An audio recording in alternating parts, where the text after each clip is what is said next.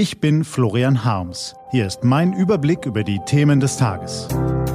T-Online Tagesanbruch. Was heute wichtig ist, Freitag, der 2. November 2018.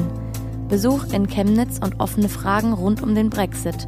Gelesen von Bernadette Huber. Was war? Knapp zehn Wochen sind vergangen, seit Chemnitz weltweit in die Schlagzeilen geriet.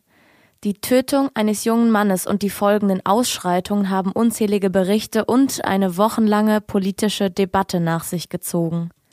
Seltsamerweise haben die vielen Stimmen aber kaum dazu beigetragen, das Ereignis zu klären und zu verarbeiten. Im Gegenteil, bei vielen Menschen ist ein dumpfes Gefühl zurückgeblieben. Es fällt nicht schwer, eine dröhnende Sprachlosigkeit zwischen vielen Menschen in Sachsen einerseits und den Bundespolitikern in Berlin andererseits wahrzunehmen. Als einziges Mitglied aus Merkels Kabinett fuhr Familienministerin Giffey nach den Krawallen nach Chemnitz. Ihre Kolleginnen und Kollegen hielten dies ebenso wenig für nötig wie die Parteivorsitzenden von CSU und SPD. Die Kanzlerin will erst Mitte November kommen. Diese Sprachlosigkeit, diese Ignoranz ist ein Fehler. Denn diese Haltung sendet das Signal aus, bei euch passiert zwar Schlimmes, aber kommt damit mal alleine klar. Sicher, zuerst ist die Landespolitik zuständig. Die Probleme vor Ort sind aber zu groß, als dass die Bundespolitik sie derart nebensächlich behandeln kann, wie sie es bis heute tut. Deshalb ist es gut, dass es einen gibt, der es anders macht. Auch er hat lange dafür gebraucht, aber gestern war er da.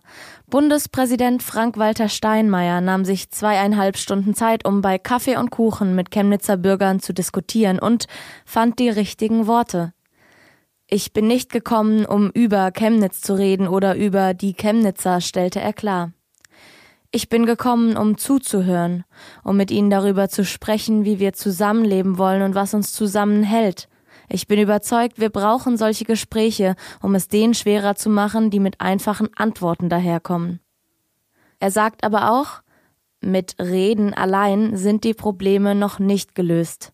Der Staat und nur der Staat ist für Sicherheit und Strafverfolgung zuständig. Ich denke, darauf können wir uns einigen. Was steht an? Die T-Online-Redaktion blickt für Sie heute unter anderem auf diese Themen. Die Zeit zum Brexit wird immer knapper und der Tagesspiegel zitiert fragwürdige Aussagen der EU-Diplomaten.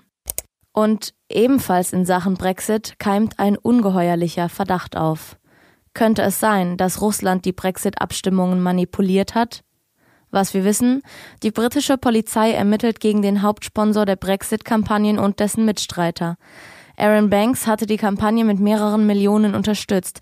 Die Wahlkommission geht allerdings davon aus, dass das Geld nicht von ihm stammt.